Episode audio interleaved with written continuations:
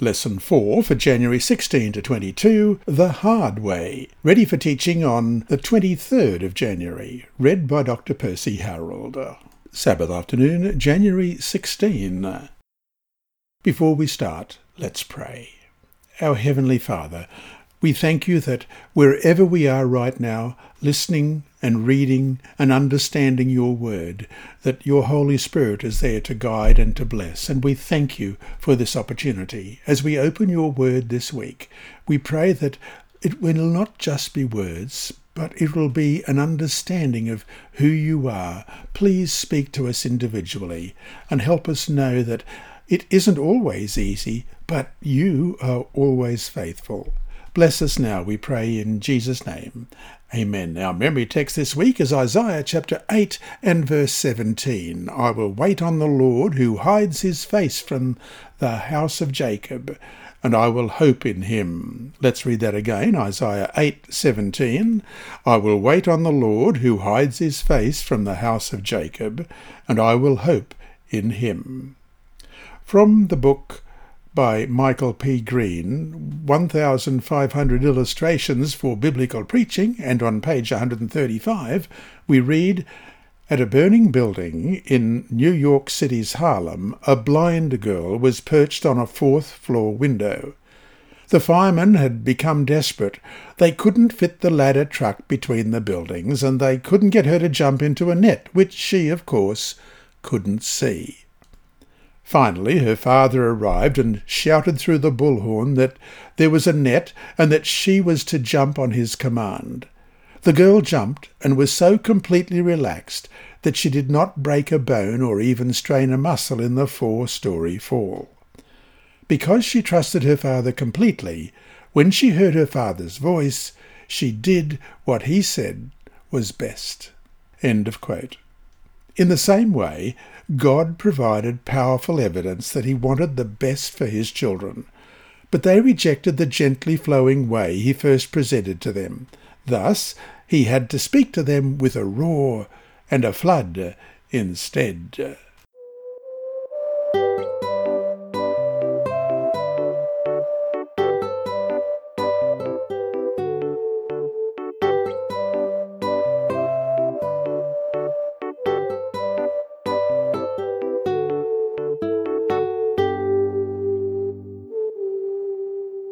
Sunday, January 17, Prophecy Fulfilled.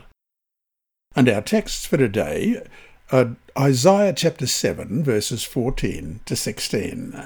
Therefore the Lord himself will give you a sign. Behold, the virgin shall conceive and bear a son, and shall call his name Emmanuel.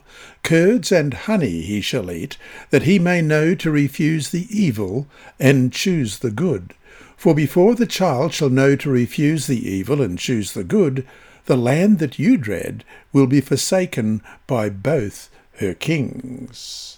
In Isaiah 7:14-16, Emmanuel is a sign linked to the specific dilemma of Ahaz. Before the child Emmanuel would be old enough to decide between different kinds of food, the land before whose two kings you are in dread will be deserted, it said in verse 16.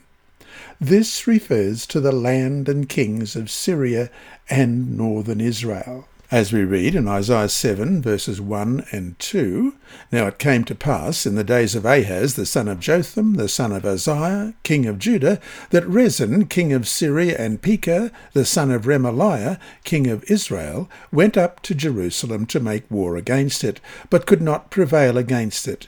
And it was told to the house of David, saying, Syria's forces are deployed in Ephraim. So his heart and the heart of his people were moved as the trees of the wood are moved with the wind, and verses 4 to 9. And say to him, Take heed and be quiet, do not fear or be faint-hearted, for these two stubs of smoking firebrands. For the fierce anger of Rezin and Syria, and the son of Remaliah. Because Syria, Ephraim, and the son of Remaliah have plotted evil against you, saying, Let us go up against Judah and trouble it, and let us make a gap in its walls for ourselves, and set a king over them, the son of Tabal. Thus says the Lord God, it shall not stand, nor shall it come to pass. For the head of Syria is Damascus, and the head of Damascus is Rezin. Within 65 years Ephraim will be broken, so that it will not be a people. The head of Ephraim is Samaria, and the head of Samaria is Remaliah's son. If you will not believe, surely you shall not be established. So the people, including the Old Testament Emmanuel, whoever he was, as we already read in verses 14 and 15 of chapter 7, would be forced to return to the diet of nomads, as we read in chapter 7, verses 21 and 22. It shall be in that day that a man will keep alive a young cow and 2 sheep, so it shall be, from the abundance of milk they give, that he will eat curds. For curds and honey everyone will eat who is left in the land. But while they would be poor, they would have enough on which to survive.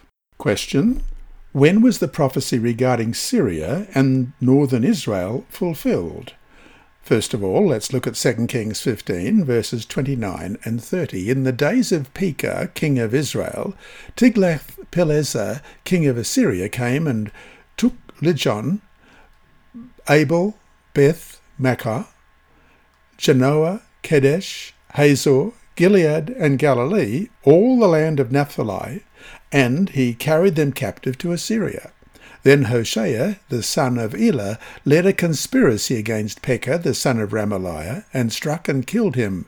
So he reigned in his place in the 20th year of Jotham, the son of Uzziah. And 2 Kings 16, verses 7 to 9. So Ahaz sent messengers to Tiglath-Pileser, king of Assyria, saying, "I am your servant and your son. Come up and save me from the hand of the king of Assyria and from the hand of the king of Israel, who rise up against me."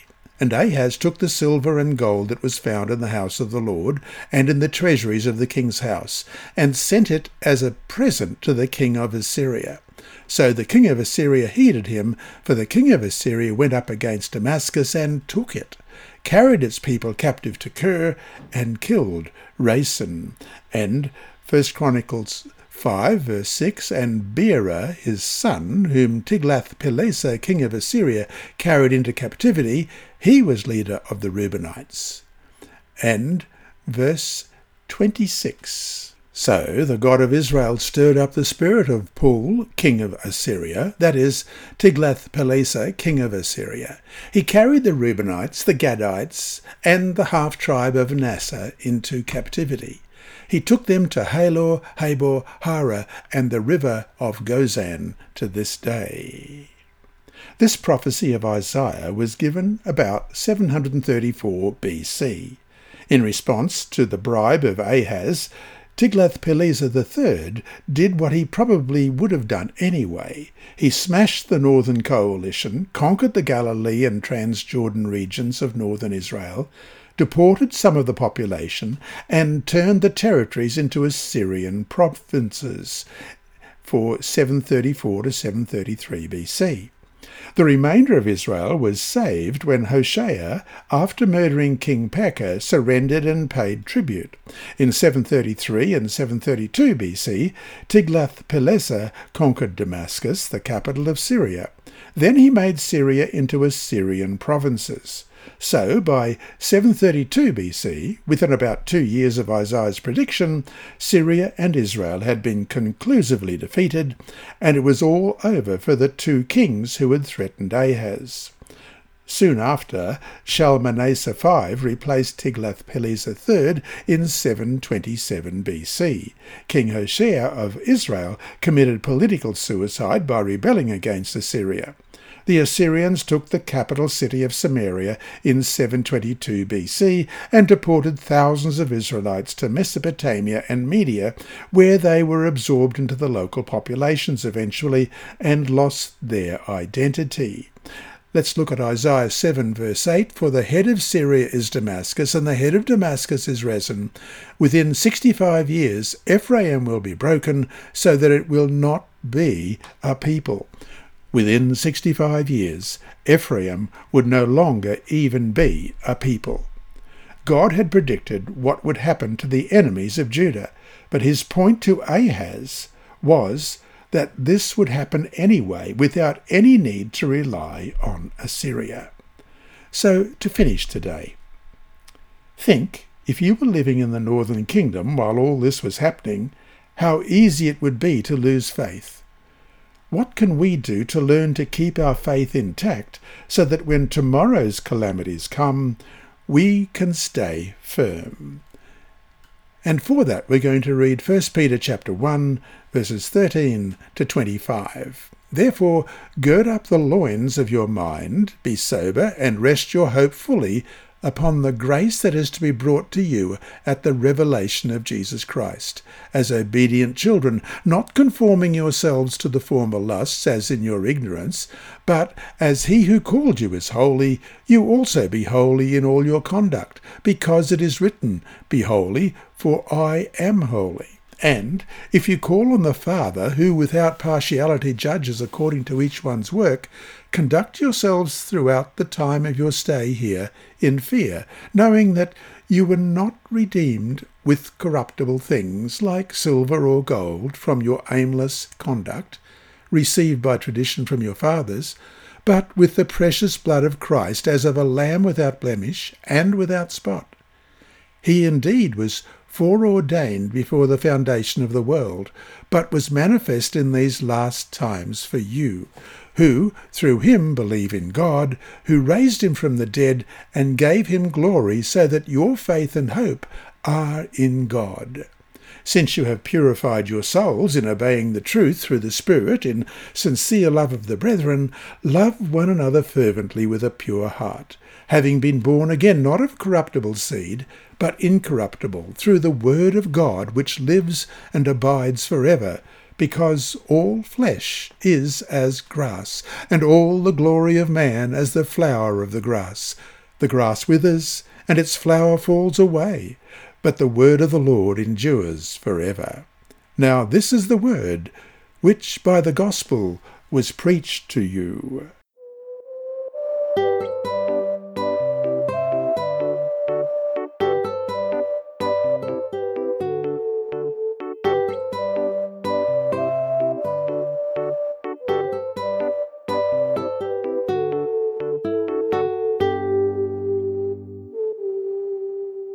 Monday, January 18, Foreseen Consequences.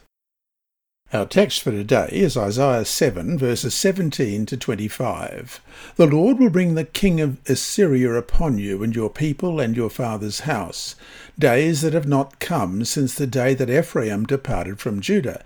And it shall come to pass in that day that the Lord will whistle for the fly, that is, in the farthest part of the rivers of Egypt, and for the bee that is in the land of Assyria. They will come, and all of them will rest in the desolate valleys and in the clefts of the rocks, and on all thorns, and in all pastures. In the same day the Lord will shave with a hired razor, with those from beyond the river, with the king of Assyria, the head and the hair of the legs, and will also remove the beard. It shall be in that day that a man will keep alive a young cow and two sheep. So it shall be from the abundance of milk they give that he will eat curds. For curds and honey every one will eat who is left in the land. It shall happen in that day that wherever there could be 1,000 vines worth 1,000 shekels of silver, it will be for briars and thorns. With arrows and bows men will come there, because all the land will become briars and thorns. And to any hill which could be dug with the hoe, you will not go there for the fear of briars and thorns.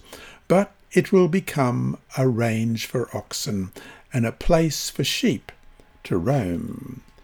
Question. Having read the verses above, what is the Lord describing that will happen to the land? Why should we not be surprised at this outcome? In the book Prophets and Kings, page 325, we read, Invitation upon invitation was sent to erring Israel to return to their allegiance to Jehovah. tender were the pleadings of the prophets, and, as they stood before the people, earnestly exhorting to repentance and reformation, their words bore fruit to the glory of God." End of quote. Thus, for Ahaz, the man of fear rather than faith, the good news from God was that Syria and Israel would be wiped out. The bad news was that Assyria, the ally and friend he had chosen to help him, would turn out to be a far more dangerous foe than Syria and Israel had been. By turning down God's freely offered deliverance, Ahaz was guaranteed defeat. If Ahaz thought his world was falling apart now, things were only going to get worse. Psalm 118 verse 9 reads, "It is better to take refuge in the Lord than to put confidence in princes." How could Ahaz trust that Tiglath-Pileser III would be satisfied with taking the countries to the north and would respect Judah? Assyrian writings, such as annals of the Assyrian kings themselves, testify to the fact that their desire for power was insatiable. Question. Read 2 Kings 16, 10-18 and 2 Chronicles 28, 20-25. What was happening to Ahaz? What spiritual principle do we see unfolding here? And why should we not be surprised at his actions? 2 Kings 16, beginning at verse 10. "Now King Ahaz went to Damascus to meet Tiglath-Pileser, king of Assyria, and saw an altar that was at Damascus. And King Ahaz sent to Uriah the priest the design of the altar and its pattern according to all its workmanship. Then Urijah the priest built an altar according to all that King Ahaz had sent from Damascus. So Urijah the priest made it before King Ahaz came back from Damascus. And when the king came back from Damascus, the king saw the altar, and the king approached the altar and made offerings on it. So he burnt his burnt offering and his grain offering, and he poured his drink offering and sprinkled the blood of his peace offering on the altar. He also brought the bronze altar which was before the Lord from the front of the temple, from between the new altar and the house of the Lord, and put it on the north side of the new altar. Then King Ahaz commanded Uriah the priest, saying, 'On the great new altar burn the morning burnt offering, the evening grain offering, the king's burnt offering and his grain offering, with the burnt offering of all the people of the land, their grain offering and their drink offerings, and sprinkle on it all the blood of the burnt offering and all the blood of the sacrifice.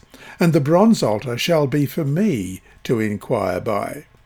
Thus did Urijah the priest, according to all that King Ahaz commanded. And King Ahaz cut off the panels of the carts and removed the lavers from them. And he took down the sea from the bronze oxen that were under it and put it on a pavement of stones. Also he removed the Sabbath pavilion which they had built in the temple, and he removed the king's outer entrance from the house of the Lord on account of the king of Assyria." And 2 Chronicles 28, beginning at verse 20. "Also Tiglath-Pileser, king of Assyria, came to him and distressed him and did not assist him. For Ahaz took part of the treasures from the house of the Lord, from the house of the king, and from the leaders, and he gave it to the king of Assyria, but he did not help him. Now, in the time of his distress, King Ahaz became increasingly unfaithful to the Lord. This is that King Ahaz. For he sacrificed to the gods of Damascus, which had defeated him, saying, 'Because the gods of the kings of Syria held them, I will sacrifice to them, that they may help me.' But they were the ruin of him and all of Israel. So Ahaz gathered the articles of the house of God, cut in pieces the articles of the house of God, shut up the doors of the house of the Lord, and made for himself altars in every corner of Jerusalem. And in every single city of Judah he made high places to burn incense to other gods, and provoked to anger the Lord God of his fathers." 2 Chronicles 28, 20-23 powerfully sums up what resulted from Ahaz's asking for help from Assyria rather than relying on the Lord. So to finish today, Our natural tendency is to trust in what we can see, feel, taste, touch, the things of the world. Yet, as we know, the things of the world vanish. Look at 2 Corinthians 4, verse 18. What is the text saying to us? How can we apply its message to our own lives? And what difference will it make for us if we do? 2 Corinthians 4, verse 18. While we do not look at the things which are seen, but at the things which are not seen. For the things which are seen are temporary, but the things which are not seen are eternal.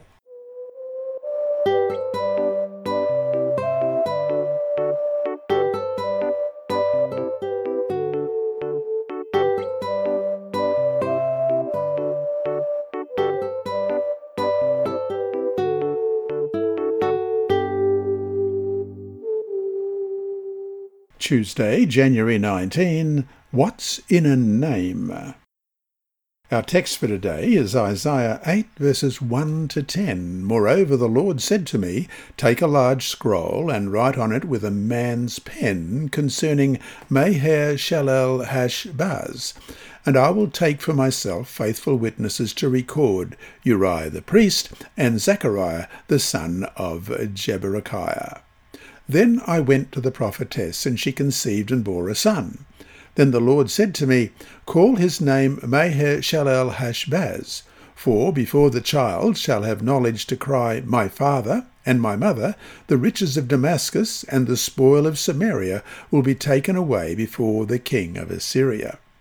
The Lord also spoke to me again, saying, Inasmuch as these people refuse the waters of Shiloh that flow softly, and rejoice in Rezin and in Remaliah's son, now therefore, behold, the Lord brings up over them the waters of the river, strong and mighty, the king of Assyria and all his glory.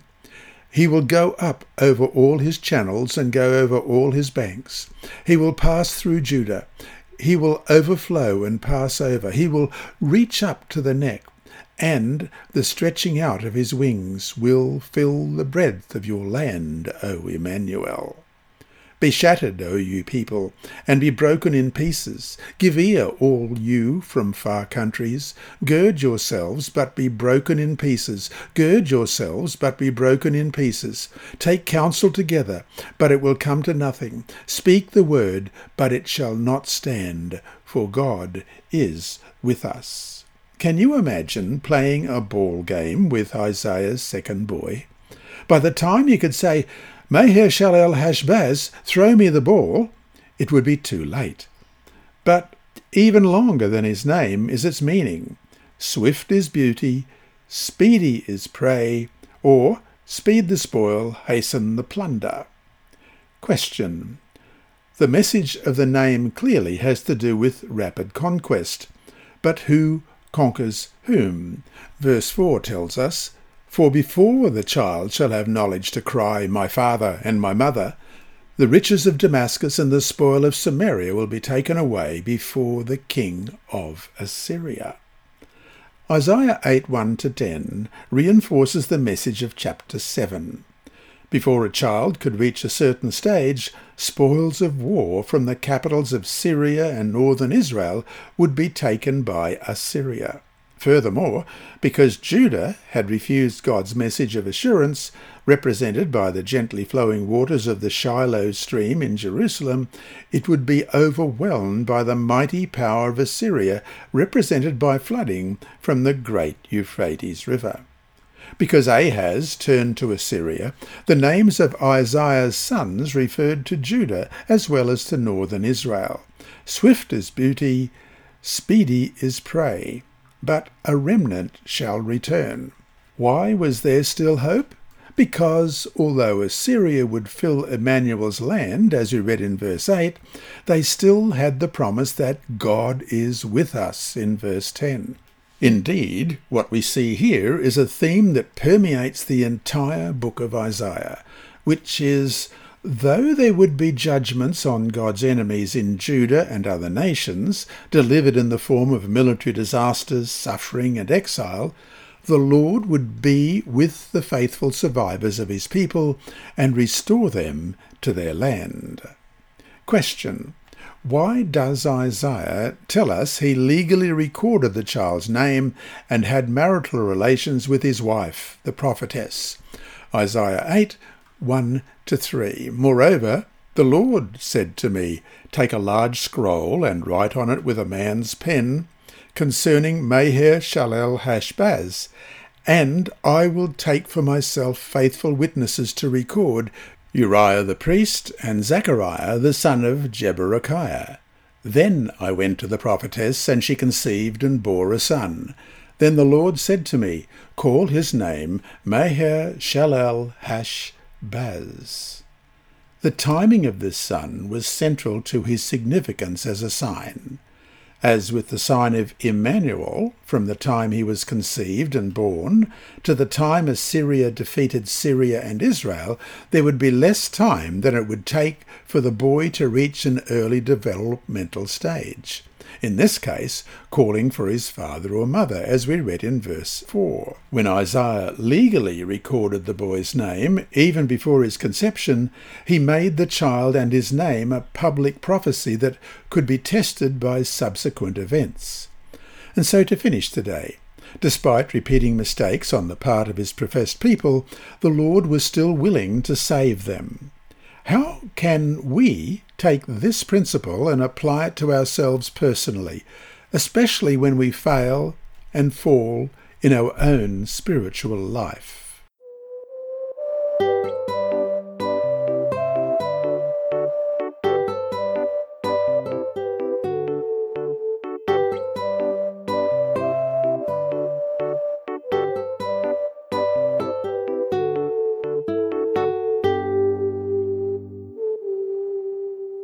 Wednesday, January 20. Nothing to fear when we fear God himself. Our text for today is Isaiah chapter 8, verses 11-15. For the Lord spoke thus to me with a strong hand, and instructed me that I should not walk in the way of this people, saying, do not say a conspiracy concerning all that this people call a conspiracy, nor be afraid of their threats, nor be troubled. The Lord of hosts, him you shall hallow. Let him be your fear, and let him be your dread. He will be as a sanctuary, but a stone of stumbling and a rock of offence to both the house of Israel, as a trap and a snare to the inhabitants of Jerusalem. And many among them shall stumble. They shall fall and be broken, be snared and taken. In his first inaugural address on March 4, 1933, American President Franklin D. Roosevelt told a nation disheartened by the Great Depression, "The only thing we have to fear is fear itself." Isaiah's message to depressed people is, "We have nothing to fear when we fear God himself." God warned Isaiah not to fear what his people feared, but to fear him, in verses 12 and 13 that we've just read. This is an important theme in Scripture. For example, in Revelation 14, 6-12, 3 angels proclaim a worldwide message. Fear God and give glory to him, rather than fearing and giving glory to the earthly beast power described in Revelation 13. Question. How do you understand the idea of fearing God? What does that mean, especially in light of the command for us to love God as well? Matthew 22, verse 37. Jesus said to him, "You shall love the Lord your God with all your heart, with all your soul, and with all your mind." True fear of God as holy means that you recognize him as the ultimate power in the universe. Such fear overcomes any other fear. If he is for you, nobody else can touch you without his permission. If he is against you because you have rebelled against him, you can run, but you can't hide. Question. Doesn't the idea that we should fear God contradict 1 John chapter 4, verse 18, which reads, "There is no fear in love, but perfect love casts out fear. For fear has to do with punishment, and whoever fears has not reached perfection in love." That's from the New Revised Standard Version. there are different kinds of fear. If someone with awesome power is your friend, with whom you share mutual love, you do not fear that person in the sense that you think he or she will hurt you, but you have a kind of fear in the sense that you know and respect the power of that person and the boundaries of your relationship. And so to finish today, as Christians, we aren't to love the things of the world, the things people of the world themselves love, as we read in 1 John chapter 2 and verse 15. Do not love the world or the things in the world. If anyone loves the world, the love of the Father is not in him. Thinking then along parallel lines as Christians, are there things the world fears that we as Christians shouldn't fear? If so, what are they, and why shouldn't we fear them? At the same time, what things does the world not fear that we Christians should? For instance, Matthew 10:28, and do not fear those who kill the body but cannot kill the soul, but rather fear him who is able to destroy both soul and body in hell. And Jeremiah 10 verses 2 and 3, thus says the Lord, do not learn the way of the Gentiles, do not be dismayed at the signs of heaven, for the Gentiles are dismayed at them, for the customs of the people are futile. For one cuts a tree from the forest, the work of the hands of the workman, with the axe.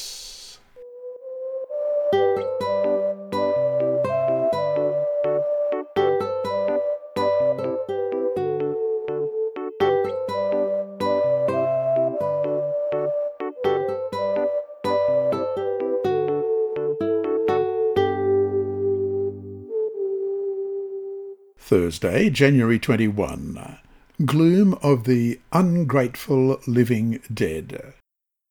Our text for today is Isaiah chapter 8, verses 16 to 22. Bind up the testimony, seal the law among my disciples, and I will wait on the Lord, who hides his face from the house of Jacob, and I will hope in him. Here am I and the children whom the Lord has given me. We are for signs and wonders in Israel from the Lord of hosts, who dwells in Mount Zion. And when they say to you, seek those who are mediums and wizards, who whisper and mutter, should not a people seek their God? Should they seek the dead on behalf of the living?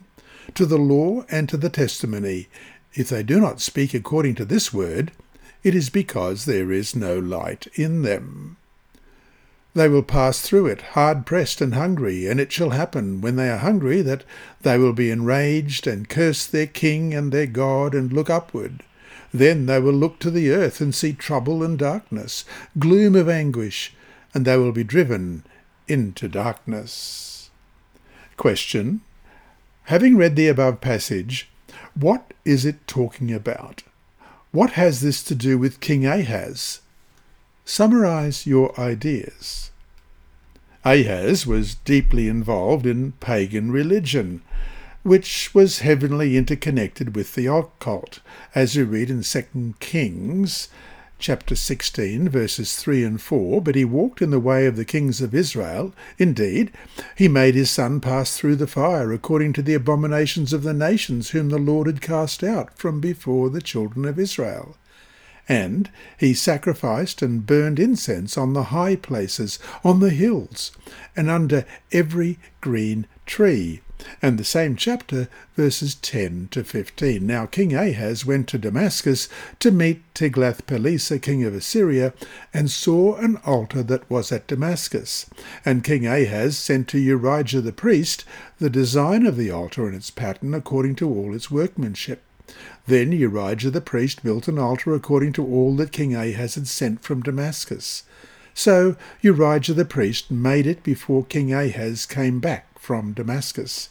And when the king came back from Damascus, the king saw the altar, and the king approached the altar and made offerings on it.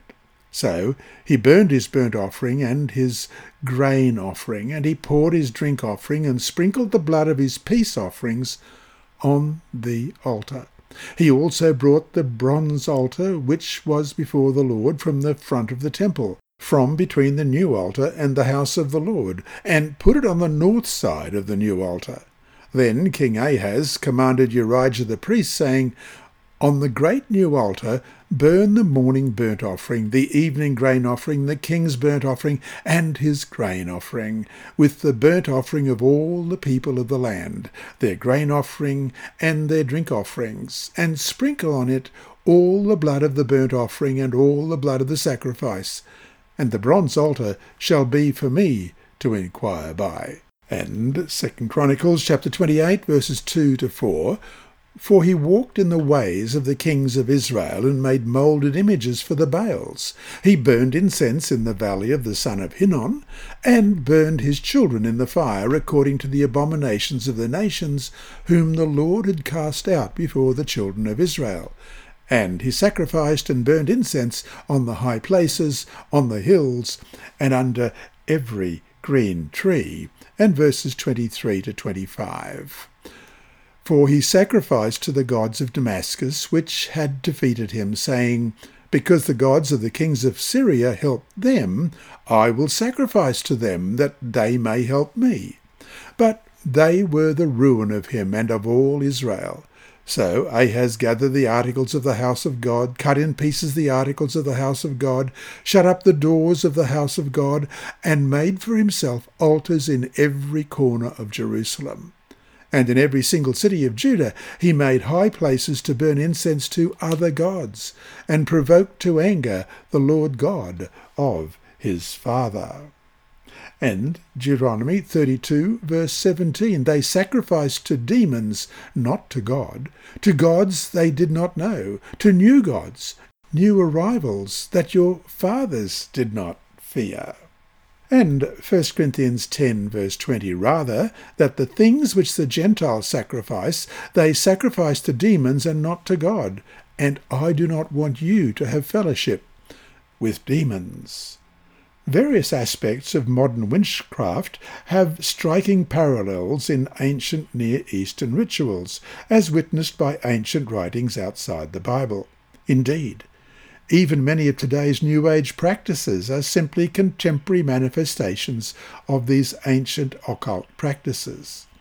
Isaiah's description of despair resulting from reliance on spirits other than the Lord in Isaiah 8:21 and 22, which we read earlier today, fits Ahaz well, as did 2 Chronicles 28 verses 22 to 23.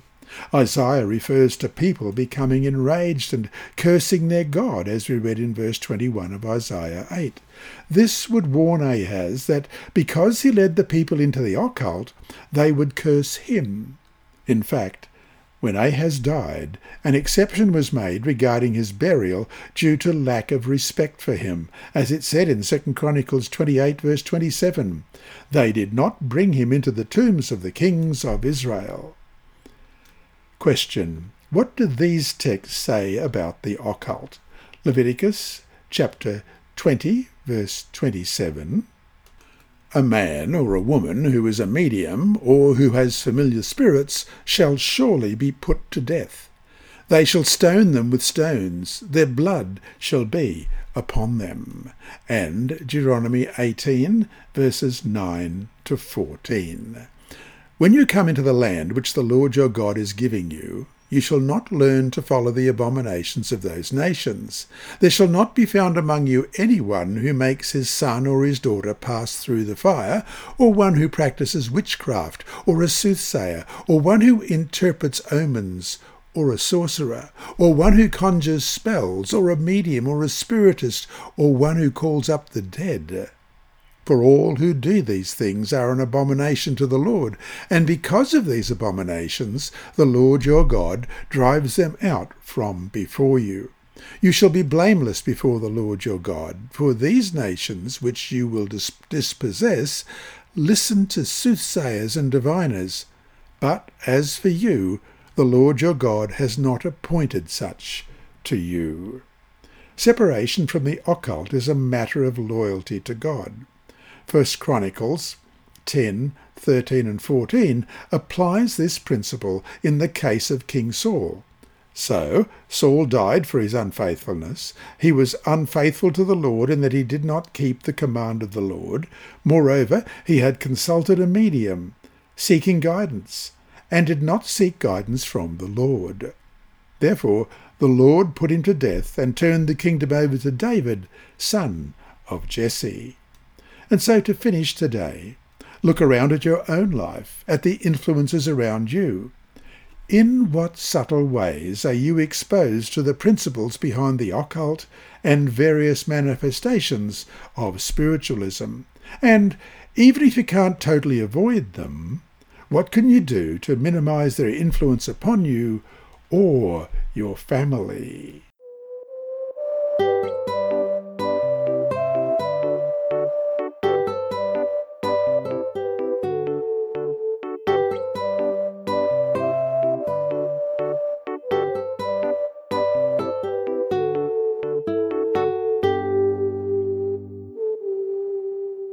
Friday, January 22. From the book The Great Controversy, page 556, we read, "In the days of the Hebrews there was a class of people who claimed, as do the spiritualists of today, to hold communication with the dead. But the familiar spirits, as these visitants from other worlds were called, are declared by the Bible to be the spirits of devils."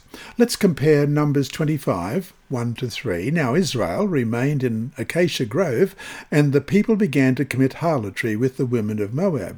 They invited the people to the sacrifices of their gods, and the people ate and bowed down to their gods. So Israel was joined to Baal of Peor, and the anger of the Lord was aroused against Israel." And Psalm 106, verse 28. "They joined themselves also to Baal of Peor, and ate sacrifices made to the dead."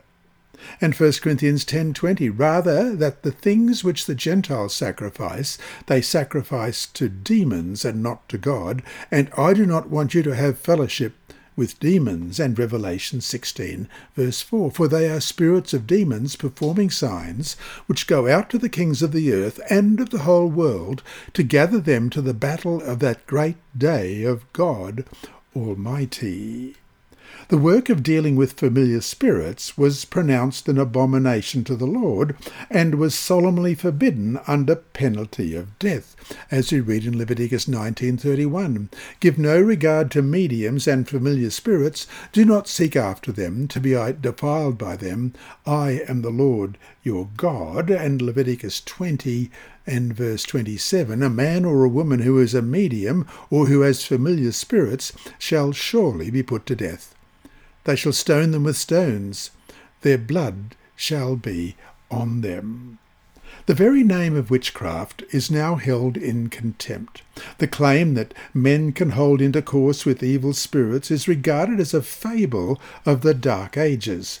But spiritualism, which numbers its converts by hundreds and thousands, yea, by millions, which has made its way into scientific circles, which has invaded churches and has found favour in legislative bodies, and even in the courts of kings, this mammoth deception is but a revival, in a new disguise, of the witchcraft condemned and prohibited of old. End of quote. And that brings us to our three discussion questions for this week. 1. Discuss the issue of spiritualism as it appears in movies, books, TV and popular culture. If nothing can be done to stop it, how can we alert others to the dangers of what, for so many people, seems like harmless distractions? Nothing more. Why is a proper understanding of the state of the dead so important in being protected against these deceptions? 2. Read Isaiah 8:20. Rephrase it in your own words. Let different people in the class read their versions aloud. What is the Lord telling us here? "To the law and to the testimony, if they do not speak according to this word, it is because there is no light in them." And 3. Dwell more on this idea of loving and fearing God at the same time. In what ways does our love stem from that fear? Or does our fear stem from our love? Discuss. And to summarise this week's lesson, Through Isaiah's actions and family, as well as his words, God reinforced the message of warning and hope. The only safe course is to trust that God knows what he is doing. He has both the love and the power to guide, protect, and provide for those who let him. For those who turn to other powers, there is only gloom.